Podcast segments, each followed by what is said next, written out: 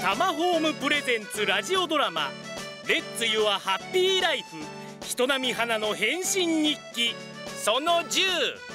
花ちゃんは無事に小説を書き上げた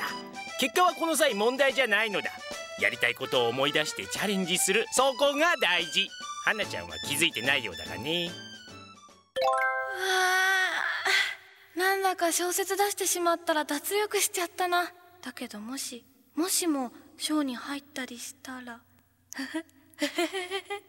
どうだ楽しかっただろう久しぶりに小説書いてみておじさんはい楽しかったですまあでもショーに入るなんてありえないですけどね問題はそこではないんだよ花ちゃんやり遂げたことに意味があるんじゃやり遂げたことそうやり遂げたんだ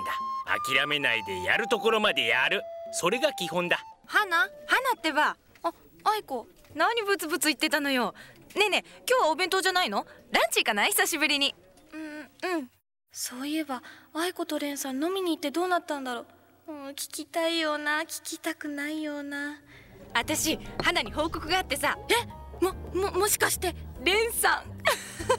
まさか付き合うことになったのんいやまだそこまでは言ってないわただね思ったよりずっと素敵な人だった理想的だわ彼理想的そうものすごく子供好きだしねあったかい家庭を作るのが夢だって言ってたしね才能あるしかっこいいしそっか花どうしたのぼーっとしてほら早く食べないとお昼終わっちゃうようんほらね人生なんてこんなもんきっと愛子と蓮さんは結婚しちゃうに決まってる もうまた私の失恋確定おい花ちゃん花ちゃだレレレ蓮さんんなんだそんなびっくりして蓮さんが名字じゃなくて名前で呼ぶなんてびっくりするじゃないですかあ家だったいい嫌なんかじゃありませんなんか片岡元気ないねそうだ小説がうまく進んでないのか小説無事に書き終えて賞に出しちゃいましたお本当かすごいな今度見せてよちょ冗談じゃありませんだだだダメですダメですなんでだよそうだな誕生日プレゼントは花ちゃんの小説でいいよあレンさん誕生日いつですか7月18日だよ忘れんなよおっと呼ばれてるじゃあね本当は知ってるけど聞いてみちゃった蓮くんから「花ちゃん」なんて呼ばれてしまったなおじさんもう余韻に浸ってる時にでもおじさんレンさんは愛子と付き合ってしまうに違いないよだからね花ちゃん君は小説を書き始めた時どう思ってたえー小説うん書けるわけないじゃんって思ってたでも君はちゃんと書き上げたそうじゃろでもうんでもそれとこれとは別問題でしょ人の気持ちなんてそうそう動かせないものだものわからんぞ花ちゃんいいかい小さくても次々に君はミラクルを起こしているじゃろ諦めるなわかったじゃあねえじゃあねってもうおじさんもう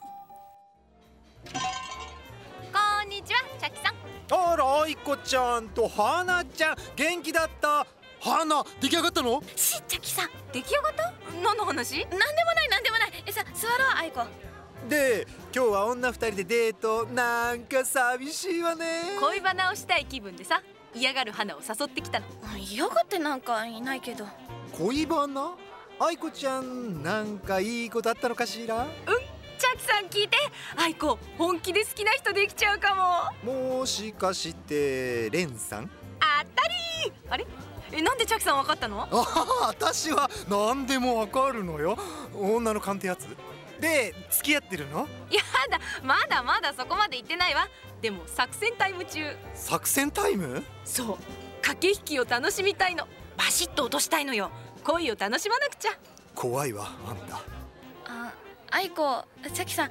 私急にお腹痛くなってきたごめん先に帰っていいあれえ大丈夫花ちゃんうん気をつけて帰りなさいちゃきさんありがとうじゃあチャキさん愛子の恋バナ聞いて聞いて